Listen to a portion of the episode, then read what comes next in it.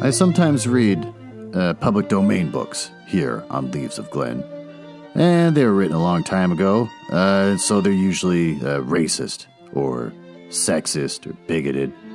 Uh, but in there somewhere and all that is a, story, and that's why those stories are famous. Other times, I read uh, works from independent authors, and they're delightfully not racist, but they might have adult language or adult situations.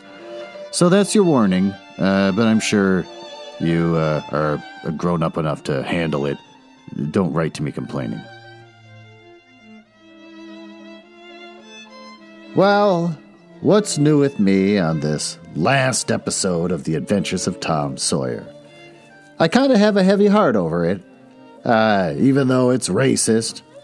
Uh, it's eh, it's racist. I can't try to downplay it. It's got some racial stuff in it that's kind of annoying and disturbing. And I understand it's of its times. I'm not trying to beat up on it or give it a higher standard than it deserves or whatever. But uh, it's too bad it's in there uh, that he didn't have a sense of uh, longevity.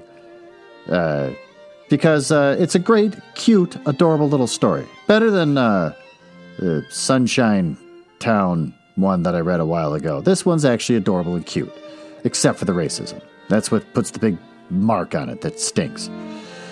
But, anyways, uh, so yeah, summer's ending. I just had a FaceTime call with my daughter where she was freaking out about all the school supplies and books we got to get and stuff. And uh, what the school schedule is going to be because they're doing a hybrid school thing where sometimes they're in the school, sometimes they're at home. At least until everyone starts getting sick, and then they'll just make everyone stay home. So, uh, it's, uh, summer's ending. You wouldn't know it, because it's hot like the devil out there. But you start to see the long shadows, and that's how you can kind of tell the fall's coming. So, uh, it's, uh, it's poignant that summer is ending, Tom Sawyer's ending, and I gotta start finding other stuff to read. Uh, gotta get ready for October, my favorite month where I read spooky ghost stories. I gotta find something spooky to read. But in any case, uh, beyond that, I only just recorded uh, last night and uh, recording now just ahead of time, so my kids are gonna be around. They always ruin my ability to read. So I'm recording ahead of time. I got nothing to report. Uh, my friend John was over, but I already talked about that in the last episode. Uh, I finished my Nook, but I talked about that in the last episode. Uh, dieting. I talked about that in the last episode. What happened today? Uh, got up for work. Stayed up too late doing stuff, editing the episode you heard before this one. And then I didn't get to bed till like 2 because then I ate something late at night, which is a mistake for the diet. And then I went to bed at like 2 or 2.30 and woke up super tired and didn't exercise much and wound up not getting a lot of work done. And I just felt like a turd. The whole day was shot. But then I recorded Book Boys with Ben, and that was fun. And uh, now I'm doing this. My basement hasn't had any more mice, it looks like, but they're probably just sitting around watching me. Just because they're not in a trap doesn't mean they're not alive watching me. I got the little boy down here. Uh, he's been walking around, so hopefully he's catching anything, which will be disturbing if I find at the end of this episode. And that's it. I got nothing else. Uh, I can't wait to finish this up so I can go upstairs and edit the Book Boys podcast in my beautiful reading nook, which maybe I'll have a picture of and get a picture that's nice enough. Uh, but also, it's none of your business, my private life, and butt out. Let's read the story.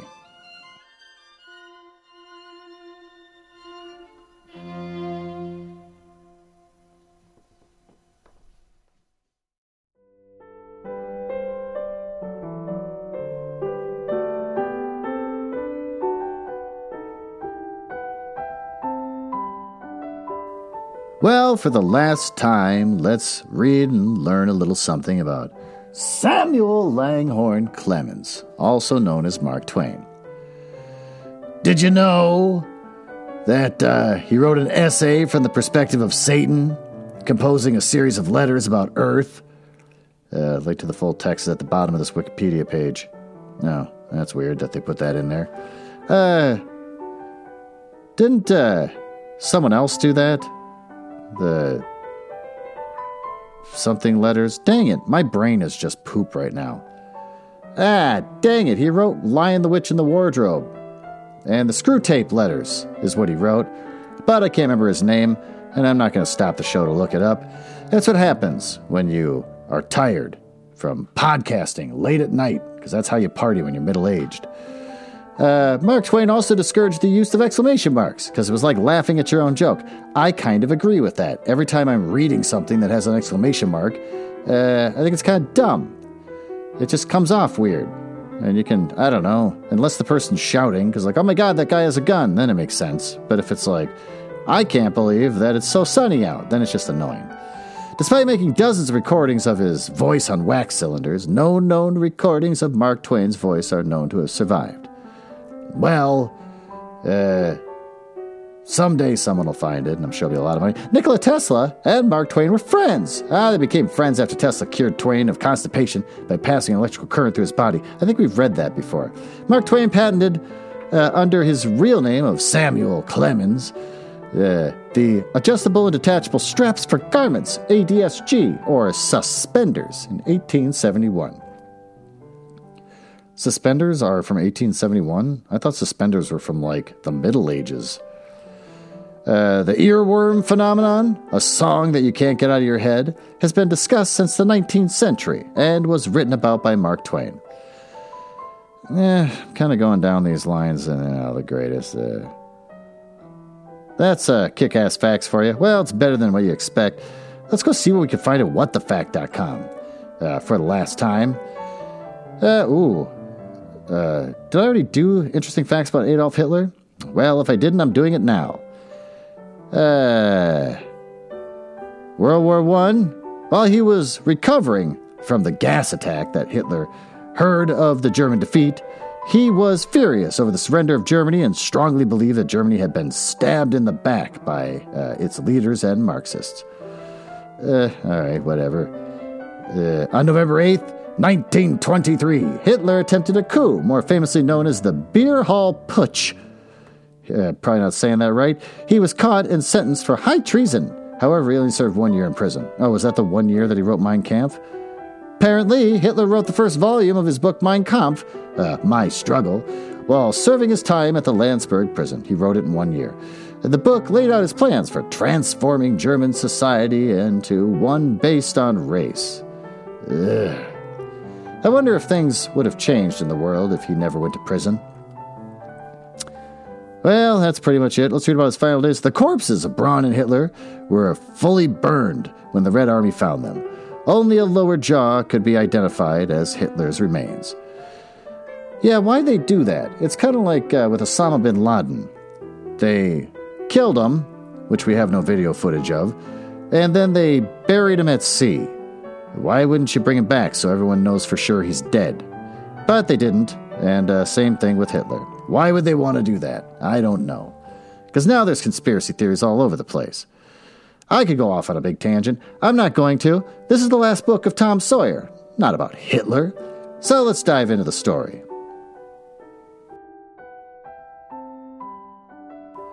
Chapter 33 Within a few minutes, the news had spread and a dozen skiffloads of men were on their way to McDougal's cave, and the ferry boat, well filled with passengers, soon followed. Tom Sawyer uh, was in the skiff that bore Judge Thatcher.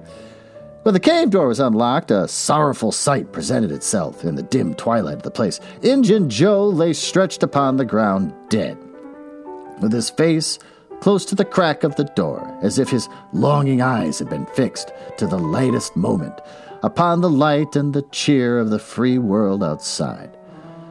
Tom was touched, for he knew by his own experience how wretched, uh, had, how this wretch had suffered. His pity was moved. But nevertheless, Ah, he felt a bounty sense of relief and uh, security now, which revealed to him, in a degree which he had not fully appreciated before, how a vast weight of dread had been lying upon him since the day he lifted his voice against this bloody minded outcast. Injun Joe's bowie knife lay close by, its blade broken in two. The great foundation beam of the door had been chipped ah, and hacked through with tedious labor. Uh, useless labor, too, it was, for the native rock formed a sill outside it, and upon that a stubborn material the knife had wrought no effect. The only damage done uh, was the knife itself, but if there had been no stony obstruction, there the labor would have been useless still. For if the beam had been wholly cut away, Injun Joe could not have squeezed his body under the door, and he knew it. So he had only hacked that place in order to be doing something, in order to pass the weary time, in order to employ his tortured facilities. Ordinarily, uh, one could find a half dozen bits of candles stuck around in the crevices of this vestibule, uh, left there by uh, tourists, uh, but there is none now. The prisoner had searched them out and eaten them. He had also contrived to catch a few bats. And these too, Burp, also had been eaten, uh, leaving only their claws. The poor unfortunate had starved to death. In one place, near at hand, a stalagmite had been slowly growing up from the ground for ages, uh, builded by the water drip from a stalactite overhead. The captive had broken off the stalagmite, and upon the stump he had placed a stone, wherein he had scooped a shallow hollow to catch the precious drop that fell once in every three minutes, with the dreary regularity of a clock tick. Uh, the desert spoonful once in four and twenty hours. That drop was falling when the pyramids were new, when Troy fell when the foundations of Rome were laid, when Christ was crucified, when the conqueror created the British Empire, when Columbus, ah, sailed, when the massacre at Lexington was, quote, news. It is falling now, and it will still be falling when all these things shall have sunk down in the afternoon of history, and the twilight of tradition had been swallowed up in the thick night of oblivion. Anything a purpose and a mission? Uh, did this drop fall patiently during 5,000 years to be ready for this flitting human insect's need? And has it uh, another important object uh, to accomplish 10,000 years to come? Uh, no matter. It has uh, many, many a year since the hapless half breed scooped out the stone to catch the priceless drops. But to this day, the tourist stares longest at the pathetic stone and the slow dripping water when it comes to see the wonders of McDougal's cave. Injun Joe's cup stands first in the list of the cabin's marvels. Even Aladdin's palace cannot rival it. Injun Joe was buried near the mouth of the cave, and people flocked there in boats and wagons from the towns and from all the farms and the hamlets for seven miles around. And they brought the children uh, and all sorts of provisions, and confessed that they had almost a satisfactory time at the funeral as they would have had at the uh, hanging. Ah. This funeral stopped the further growth of one thing the petition to the governor for Injun Joe's pardon. The petition had been largely signed, many tearful and eloquent meetings had been held, and a committee of sappy women been appointed to go in deep mourning and wail around the governor and implore him to be a merciful ass and trample his duty underfoot. Injun Joe was believed to have killed five citizens of the village, uh, but what of that? And if he had been Satan himself, uh, there would have been plenty of weaklings ready to scribble their names to a pardon petition and drip a tear on it uh, from the permanently impaired and leaky waterworks. The morning after the funeral, Tom took uh, Huck uh, to a private place to have an important talk. Huck had learned all about Tom's adventure from the Welshman and the widow Douglas by this time, but Tom said he reckoned there was only one thing they had not told him. That thing was that he wanted to talk about now. Huck's face saddened. He said, I know what it is. Uh, you got into, no. Two, oh, number two? Uh, and never found anything but whiskey. Nobody told me it was you, uh, but I just known it, uh, it must have been you. As soon as I heard about whiskey business, and I'd known you hadn't got the money because you'd uh, got me at some way or the other and told me, even if your mum, uh, to everybody else. Tom, something's always told me we'd never get a hold of that swag. Yeah, why, Huck? I never told on the tavern keeper. You know his tavern was all right the Saturday I went to the picnic. Don't you remember uh, you was to watch there that night? Oh, yes. Why, it seemed about a year ago. It was that very night that I followed Injun Joe to the Winners. Uh, you followed him? Oh, yes, but you keep mum. I reckon Injun Joe's left friends behind him, and I don't want him souring on me and doing me mean tricks. If it hadn't been for me, he'd be down in Texas right now, all right. Then Huck told his entire adventure in confidence to Tom, who had only heard of the Welshman's part before. Well, said Huck presently, coming back to the main question, whoever nipped the whiskey in number two nipped the money too, I reckon. Anyways, it's a goner for us, Tom. Huck, that money wasn't in ever in number two. Uh, what? Huck, that's an exclamation point right there. We just learned he doesn't do that. Huck searched his comrade's face keenly. Tom, have you got on the track of that money again? Ah, uh, Huck, it's in the cave. Huck's eyes blazed. Uh, say it again, Tom. Ah, uh, the money's in the cave. Oh, Tom, honest engine now. Is it fun or earnest? Uh, uh, earnest, Huck. Just as earnest as ever as my life. Uh, will you go in there uh, with me and help get it out? Oh, I bet I will.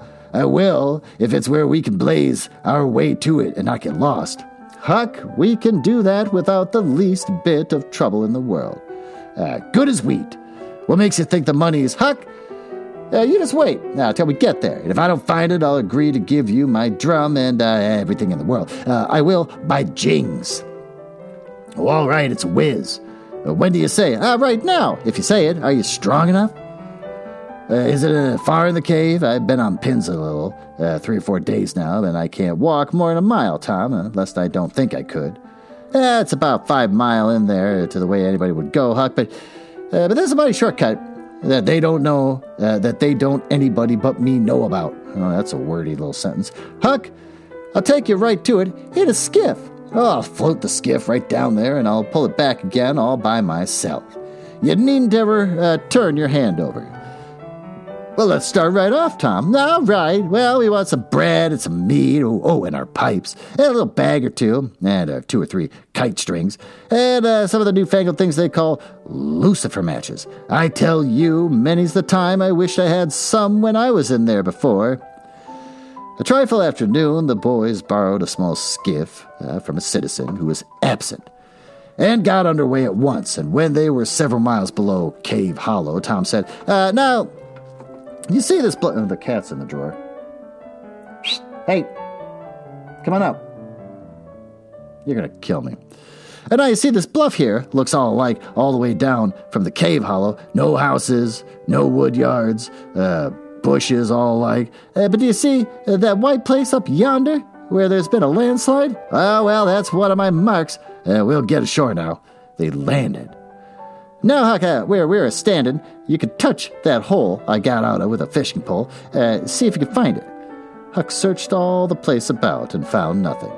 Tom proudly marched into a thick clump of sumac bushes and said, Here you are. Ah, look at it, Huck. It's just the snuggest hole in the country. You just uh, keep mum about it. All along, I've been wanting to be a robber, uh, but I knew I'd got to have a thing like this, and where to run across it was the bother. We've got it now, and we'll keep it quiet. We'll uh, only we'll let Joe Harper and Ben Rogers in, eh, because of course there got to be a gang, or else there wouldn't be any style about it. Tom Sawyer's gang. It sounds splendid, don't it, Huck? Uh, well, it does, Tom. And who will we rob? Oh, most anybody. Waylay people, and uh, mostly the way. Uh, kill them? No, not always. Uh, hive them in the cave uh, till they raise a ransom. What's a ransom? Ah, money. You make them raise all they can off of their friends, and after you've kept them a year, if it ain't raised, then you kill them. That's the general way, only you don't kill the women. You shut up the women, uh, but you don't kill them. They're always beautiful and rich, oh, and awfully scared. And you take their watches and things, and then you take their hat off, and you talk polite. Uh, but they ain't nobody as polite as robbers. Oh, you'll see that in any book. Well, the women get to loving you. And after they'd been in that cave a week or two weeks, uh, they stopped crying, and after that, you couldn't get them to leave. If you drove them out, they'd turn right around and come back. Uh, it's so in the books. Why, that's a real bully, Tom. I believe it's better than to be a pirate. Yeah, it's better in some ways because it's uh, close to home and circuses and all that. By the time everything was ready and the boys entered the hole, Tom in the lead, they toiled their way uh, to the further end of the tunnel and then made their spliced kite strings fast and moved on. A few steps brought them to the spring, and Tom felt a shudder quiver all through him. He showed Huck the fragment of candle wick perched on a lump of clay against the wall and described how he and Becky had watched the flame struggle and expire. The boys began to quiet down, uh, to whispers now, for the stillness and gloom of the place oppressed their spirits. They went on and presently entered and followed Tom's other corridor until they reached the jumping off place, in quotes. The candles revealed the fact that it was not really a precipice, uh, but only a sleek clay hill, uh, 20 or 30 feet high. Tom whispered, uh, Now I'll show you something, Huck. And he held his candle aloft and said, Look, as far around the corner as you can. You see that?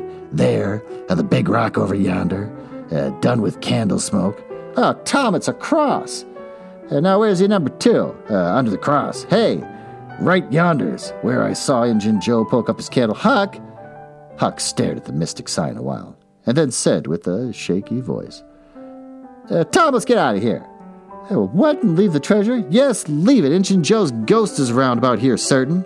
Oh, no, it ain't, Huck. No, it ain't. It wouldn't haunt the place where he died, away from the mouth of the cave, uh, five mile from here. Uh, no, Tom, it wouldn't. And it would hang around the money. Oh, I know the ways of ghosts, and so do you. Tom began to fear what Huck was right. Misgivings gathered in his mind, but presently the idea occurred to him. Uh, look here, Huck. What fools we're making of ourselves. Injun Joe's ghost ain't a gonna come around when there's a cross. Yeah, the point was well taken. It had effect. Tom, I didn't think of that. Ah, but that's so. It's luck for us. Ah, that cross is. I reckon we'll climb down there and have a hunt for the box. I'm closing the drawer. The cat's finally out. There we go. Tom went first, cutting rude steps in the clay hill as he descended. Huck followed, and four avenues opened up out of the small cavern which the great rock stood in. The boys examined three of them with no result. They found a small recess in the one nearest the base of the rock with a pallet of blankets spread down on it, oh, and an old suspender, uh, some bacon rind, and the well gnawed bones of two or three fowls.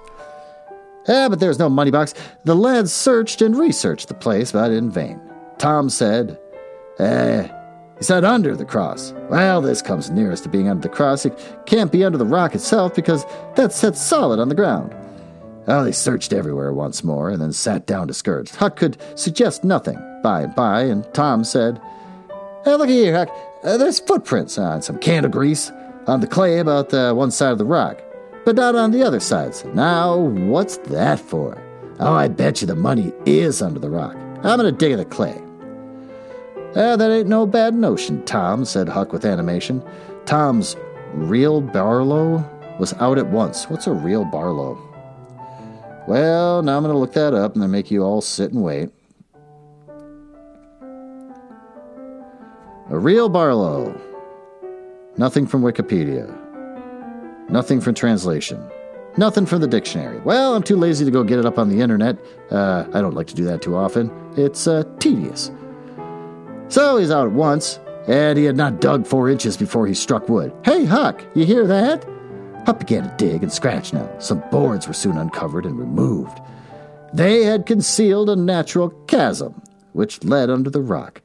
Tom got into this and held his candle as far under the rock as he could, but said he could not uh, see to the end of the rift. He proposed to explore. He stooped and passed under, uh, the narrow way descended gradually. He followed its winding course, at first to the right and then to the left. The Huck was at his heels. Tom turned a short curve, uh, by and by, there's that again, and exclaimed, My goodness, Huck, looky here. It was the treasure box, sure enough, occupying a snug little cavern, along with an empty powder keg, eh, and a couple of guns in leather cases, two or three pairs of old moccasins, a leather belt, some other rubbish and well soaked water drip. Got it at last, said Huck, plowing among the tarnished coins with his hand. Ah, my, but we're rich, Tom. Huck, I always reckoned we'd get it. It's just too good to believe, but we have got it. Sure. Say, let's not fool around here. Let's uh, snake out. Let me see if I can lift the box. It weighed about, uh, oh, 50 pounds. Tom could lift it after an awkward fashion, but could not carry it conveniently. Oh, I thought so, he said. They carried it like it was heavy that day that they haunted the house. I noticed that. I reckon I was right to think the fetching uh, the little bags along. The money was soon in the bags, and the boys took it up to the cross rock. Now let's fetch the guns and things, said Huck. No, Huck, leave them here. They're just the tricks to have uh, when we go to robbing. We'll keep 'em there all the time. And we'll hold our orgies there, too. it's an awful snug place for orgies. What orgies? I don't know, but robbers always have orgies. Oh my god. And of course, we gotta have them too. Oh my god. Come along, Huck. We've been in here a long time. It's getting late, I reckon. I'm hungry too. Uh, we'll eat and smoke uh, when we get to the skiff. They presently emerged into the clump of sumac bushes, uh, looked warily out, found the coast clear, and were soon lunching and smoking in the skiff. As the sun dipped toward the horizon, they pushed out and got under way. Tom skimmed up to the shore uh, through the long twilight, chatting cheerily with Huck, and landed shortly after dark. Uh, now, Huck, said Tom, I will hide the money in the loft of the widow's woodshed, and I'll come up in the morning and uh, we'll count it uh, and divide it, and then we'll hunt up a place out in the woods for it where it'll be safe. Just you lay quiet here and watch the stuff till I run and uh, hook Benny Taylor's little wagon. I won't be gone a minute. He disappeared and presently returned to the wagon and put two small sacks into it and threw some old rags on top of them and started off, dragging his cargo behind him. When the boys reached the Welshman's house, they stopped to rest. Just as they were about to move on, the Welshman stepped out and said, Hello, who's that? Uh, Huck and Tom Sawyer. Oh, good. Come along with me, boys. You are keeping everyone waiting. Here, hurry up, trot ahead. I'll haul the wagon for you. Why, it's not as light as it might be. You got bricks in it? Uh, or old metal? Uh, old metal, said Tom. I judge so. Uh, the boys in this town will take more trouble and fool away more than time hunting up six bits worth of old iron to sell to the foundry when they could make twice as much money at regular work. Ah, but it's the human nature. Hurry along. Ah, hurry along. Yeah, the boys wanted to know what the hurry was about. Never mind, you'll see when we get to the Widow Douglas. Huck said with some apprehension, for he was long used to being falsely accused. Uh, Mr. Jones, we haven't been doing nothing. Ah, the Welshman laughed. Well, I don't know, Huck, my boy. I don't know. Why am I talking like that? I don't know about that. Ain't you and the widow good friends? Uh, yes. Well, she's been good friends to me anyway. All right then. Uh, what do you want to be afraid for? This question was not entirely answered in Huck's slow mind before he found himself pushed, along with Tom, into Mrs. Douglas' drawing room. Mr. Jones left the wagon near the door and followed. The place was grandly lighted, and everybody that was any consequence in the village was there. The Thatchers were there, the Harpers, the Rogerses, Aunt Polly, Sid, Mary, Burp, the minister, the editor, the great many more, and all dressed their best. The widow received the boys as heartily as anyone could well receive two such looking beings. They were covered with clay and candle grease. Aunt Polly blushed crimson with humiliation, and frowned and shook her head at Tom. Nobody suffered half as much as the two boys did, however. Mr. Jones said, uh, Tom wasn't at home yet, uh, so I gave him up. But I stumbled on him and Huck right at my door and so I just brought them along in a hurry. And you did just right, said the widow. Uh, come with me, boys. She took them to a bedchamber and said, uh, Now wash and dress yourselves. Here are two new suits of clothes, uh, shirts, uh, socks, everything's complete. Uh, they're Huck's. No, no thanks, Huck. Uh, Mr. Jones bought one and I get the other. Uh, but they'll fit both of you. Get into 'em. We'll wait. Come down when you are slicked up enough. And then she left. Oh boy. Chapter 34, last chapter. Huck said, Tom, we can slope. If we can find a rope. Uh, the window ain't high from the ground. Oh, shucks, what do you want to slope for? Well, I ain't used to this kind of crowd and I can't stand it. I ain't going down there, Tom. Oh, bother. It ain't anything. I don't mind it a bit. I'll take care of you. Sid appeared. Tom, he said, Auntie has been waiting for you all afternoon. Mary got your Sunday clothes ready, and everybody's been fretting about you. Say, ain't this grease and clay on your clothes? Now, Mr. Siddy, you just tend about your own business. What's all this blowout about, anyways? Ah, it's one of the widow's parties that she's always having. Uh, this time it's for the Welshman and his sons, on account of the scrape they helped her out of the other night. And say, I could tell you something, if you want to know. Uh, well, what? While Mr. Jones is going to try to spring something on the people here tonight, and I overheard him tell Auntie today about it. It's a secret, but I reckon it's not much of a secret now. Everybody knows, the widow too, for all she tries to let on, she don't. Mr. Jones was bound Huck should be here. Couldn't get along with his grand secret without Huck, you know. Secret about what, Sid? Oh, about Huck tracking the robbers uh, to the widows. I reckon Mr. Jones was going to make a grand time over his surprise, but I bet I will drop it pretty flat. Sid chuckled uh, in a very contented and satisfied way. Sid, what is it that told? Oh, never mind who it was. Somebody told. That's enough. Sid, there's only one person in this town mean enough to do that, and that's you. If you had been in Huck's place, you'd have sneaked down the hill and never told anyone about the robbers. You can't do any but mean things, and you can't bear to see anybody praised for doing good ones. There, no thanks, as the widow says. And Tom cuffed Sid's ear and helped him to the door with several kicks. Now go tell Auntie if you dare, and tomorrow you'll catch it. I'm really reading excitedly. I don't know what's going on. I have had some coffee. Some minutes later, the widow's guests were at the supper table, and a dozen children were propped up at the little side tables in the same room. After the fashion of that country and that day, at the proper time, Mr. Jones made his little speech in which he thanked the widow for the honor that she was doing himself and his sons, but said that there was another person whose modesty, dash, and so forth and so on. He sprung a secret about Huck's share in the adventure in the finest dramatic manner he was master of. Ah, but the surprise at occasion was largely counterfeit, and not as clamorous and effusive as it might have been under happier circumstances. However, the widow made a pretty fair show of astonishment, and heaped so many compliments and so much gratitude upon Huck that he almost forgot uh, the nearly intolerable discomfort of his new clothes, an entirely intolerable discomfort of being set up as a target for everyone's gaze and everyone's laudations. The widow said she might give Huck a home under her roof and have him educated, and that when she could spare the money she would start him in business in a modest way. Tom's chance has come, he said. Ah, Huck don't need it. Huck's rich. Nothing but a heavy strain upon the good manners of the company kept back the due and proper complimentary laugh at the pleasant joke, but the silence was a little awkward. Tom broke it. Huck's got money. Maybe you don't believe it, uh, but he's got lots of it. Oh, you needn't smile. I reckon I could show you. Yeah, you just wait a minute. Tom ran out of the doors, and the company looked at each other with a perplexed interest and inquiringly at Huck, who was tongue tied.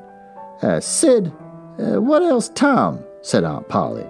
He, uh, well, there ain't any making of that boy out. Uh, I never. Tom entered, struggling with the weight of his sacks, and Aunt Polly did not finish her sentence. Tom poured the mass of yellow coin upon the table and said, There, uh, what'd I tell you? Half of it's Huck's and half of it's mine. The spectacle took the general breath away. All gazed, nobody spoke for a moment. There was a unanimous call for an explanation. Tom said he could finish it, and he did. Ah, the tale was long, but brimful of interest. Burp. Who burps from drinking coffee? Apparently I do.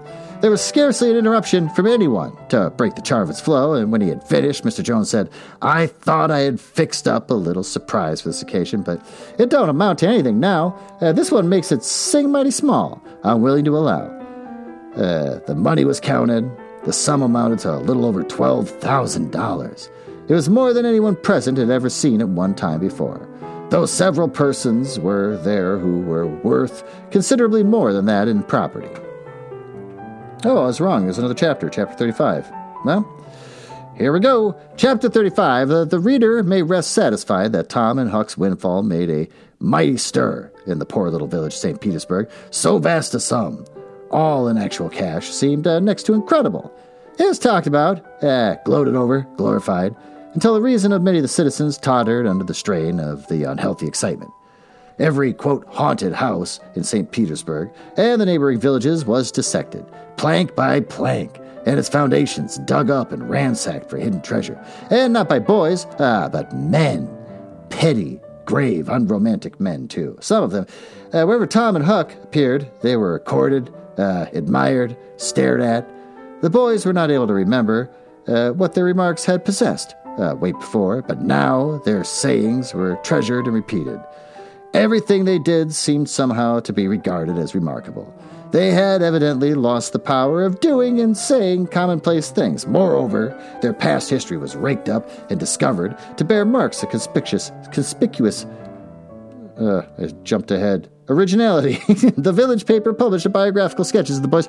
The widow Douglas put Huck's money out at 6%, and Judge Thatcher did the same with Tom's at Aunt Polly's request. Each lad had an income now that was simply prodigious a dollar for every weekday in the year, and half of the Sundays.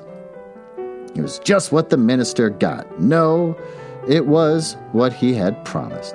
He generally couldn't collect it. A dollar and a quarter a week would board, lodge, and school a boy in those simple days, and clothe him and wash him too, for that matter. Judge Thatcher had conceived a great opinion of Tom. He said that no commonplace boy would ever got his daughter out of the cave. Uh, when Becky told her father in strict confidence how Tom had taken her whipping at school, uh, the judge was visibly moved and when she pleaded grace for the mighty lie which Tom had told in order to shift that whipping from her shoulders to his own, the judge said, uh, with a fine outburst, that it was a noble, generous, a magnanimous lie, a lie that was worthy to hold up its head and march down through history, breast, history breast to breast. Oh, ah, well. I shouldn't be reading three chapters in a row. Then all of a sudden everything turns into verbal garbage. But George Washington's lauded truth about the hatchet. Becky thought her father had never looked so tall and so superb as when he walked the floor and stamped his foot and said that. She went straight off and told Tom about it. Uh, Judge Thatcher uh, hoped to see Tom, a great lawyer or a great soldier someday. He said he meant to look at it uh, that Tom should be admitted to the National Military Academy and afterward trained in the best law school in the country in order that he might be ready for either career or both. Huck Finn's wealth, uh, the fact that he was now under the widow Douglas's protection, uh, introduced him into society. No, dragged him into it, hurled him into it, and his sufferings were almost more than he could bear. The widow's servants kept him clean and neat and combed and brushed, and they bedded him nightly in unsympathetic sheets uh, that had not one little spot or stain which could be pressed to his heart uh, and know for a friend. He had to eat uh, with a knife and fork. He had to use a, a napkin and a cup and a plate. He had to learn his book, and he had to go to church. He had to talk so properly that speech was become insipid in his mouth Whithersoever he turned, the bars and shackles of civilization shut him in and bound him hand and foot. He bravely bore his miseries three weeks and then one day turned up missing. For 48 hours, the widow hunted for him everywhere in the great distress. The public were profoundly concerned and they scratched or searched high and low. It's the verbal garbage is happening. They dragged the river for his body, uh, early the next morning, Tom Sawyer wisely went poking among some old empty hogsheads uh, down behind the abandoned slaughterhouse, and in one of them he found the refuge. Huck had slept there. He had just breakfasted upon some stolen odds and ends of food and was lying off now in comfort with his pipe. He was unkempt, ah, uncombed, and clad in the same old ruin of rags that had made him picturesque in the days when he was free and happy. Tom routed him out, told him the trouble he had been causing, and urged him to go home. Huck's face lost its tranquil content and took a melancholy cast. He said, eh, Don't talk about it, Tom. I've tried it. It don't work. It don't work, Tom. It ain't for me. I ain't used to it. Ah, the widder's good to me and friendly, but I can't stand them ways. Ah, she makes me get up at the same time every morning, and she makes me wash. Ah, comb me, all to a thunder. And she won't let me sleep in the woodshed. I got to wear them blamed clothes uh, that they just smother me. Tom, they don't seem to any air get through 'em uh, somehow, and they're so rotten nice I can't sit down, nor lay down, nor roll around anywheres. I had slid on the cellar floor for, well, uh, appears to be years. And I gotta go to church. Oh, and sweat and sweat. I hate them ordinary sermons. I can't catch a fly in there. I can't chaw. I can't, uh, uh, I oh, I got to wear shoes all Sunday. The widow eats uh, by a bell. She goes to bed by a bell. She gets up by a bell. Everything's so awful regular. A body can't stand it. Well, everyone's got it that way, Huck. I tell him it makes no difference. I ain't anybody. Uh, I can't stand it. It's awful to be tied up so. And grub comes too easy. I don't take no interest in fiddles that way. I got asked to go fishing. I got asked to go swimming. I durned if I have to ask to do everything. Well, I gotta talk so nice it ain't no comfort. I gotta go up to the attic and uh, rip out a while uh, every day, get a taste in my mouth. uh, or I, I'd have died, Tom.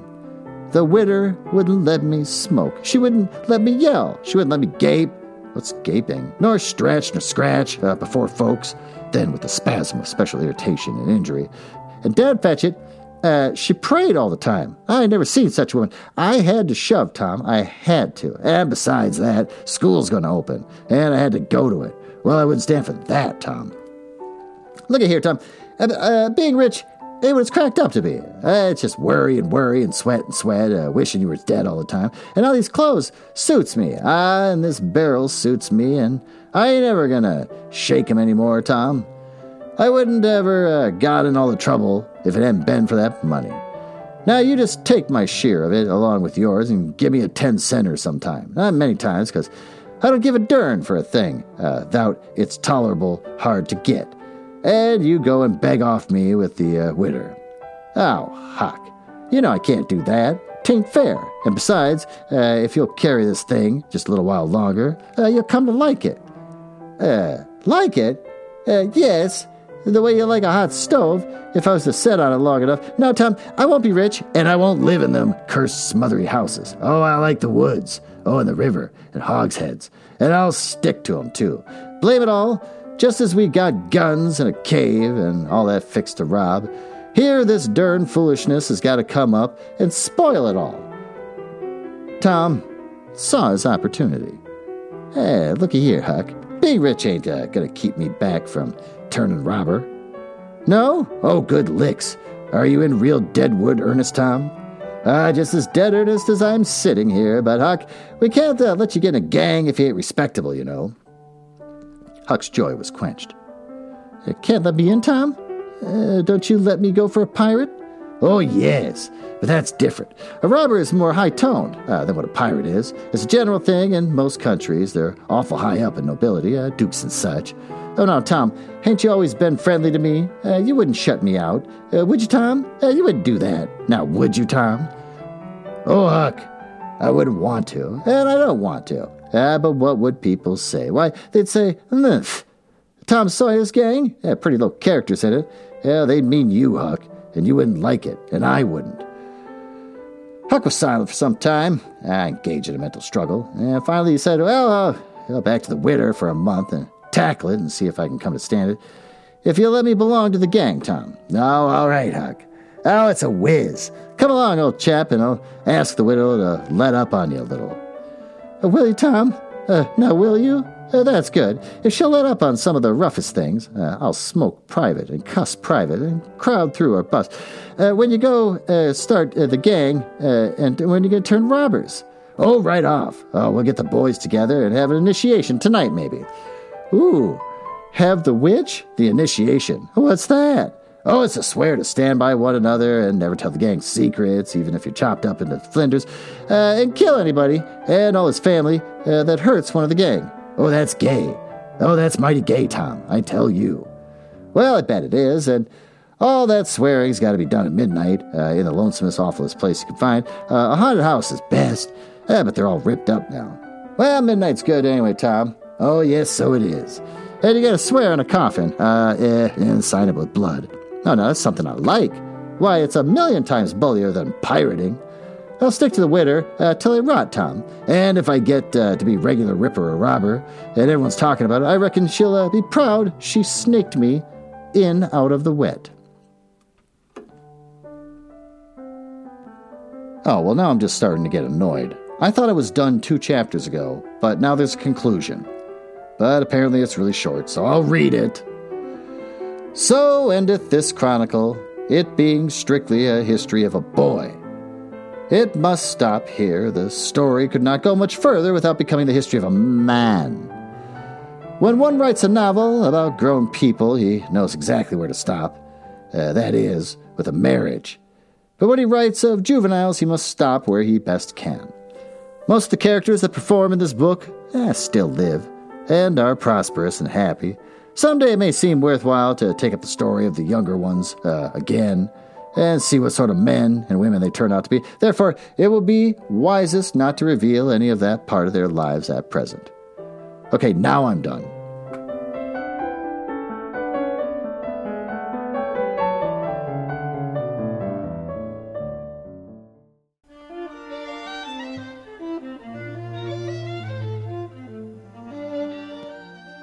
Well, what did we learn here today? We learned that, uh, bittersweet endings stop being so bittersweet when they drag on and never end. Oh, heroes all worked into a lather about the end of summer being signaled by this uh, end of this book. And now tonight was uh, a passage of one season and one memory into the next. Though I'm excited for my future of new books uh, and fall weather and uh, hopefully still keeping my job, I'm also bittersweet at having to let go of a time that I enjoyed so much with the mice in my basement and the flies I was constantly fighting. And the furloughs and the fear of disease. Uh, but it wouldn't end. Oh, I thought I only had two chapters left. Oh, wait, there's another chapter. Okay, so finally I finished that, but I'm going into verbal garbage because I've been reading for like an hour. And then all of a sudden it's conclusion. And I sat there debating for a second. Ah, I don't have to read that, do I? It's just be Mark Twain saying, like, oh, do you, do you like my book? Uh, I like my book. Did you like my book? But nope, got to play this out. So I read the conclusion. Now I just kind of, it's kind of exhausted and lost all the wistfulness of the moment. So, uh, how does this tie in with what I said before? I don't care. Uh, I don't uh, like that I had to spend any time talking about Hitler. Why'd I go in that direction from whatthefact.com? And now I'm just kind of crabby that uh, the conclusion of this book took so dang long. And now I got to go upstairs and go edit a show that Ben and I did. So I'm going to go. Uh, I'll have another episode this uh, Sunday, probably. And uh, uh, uh bye.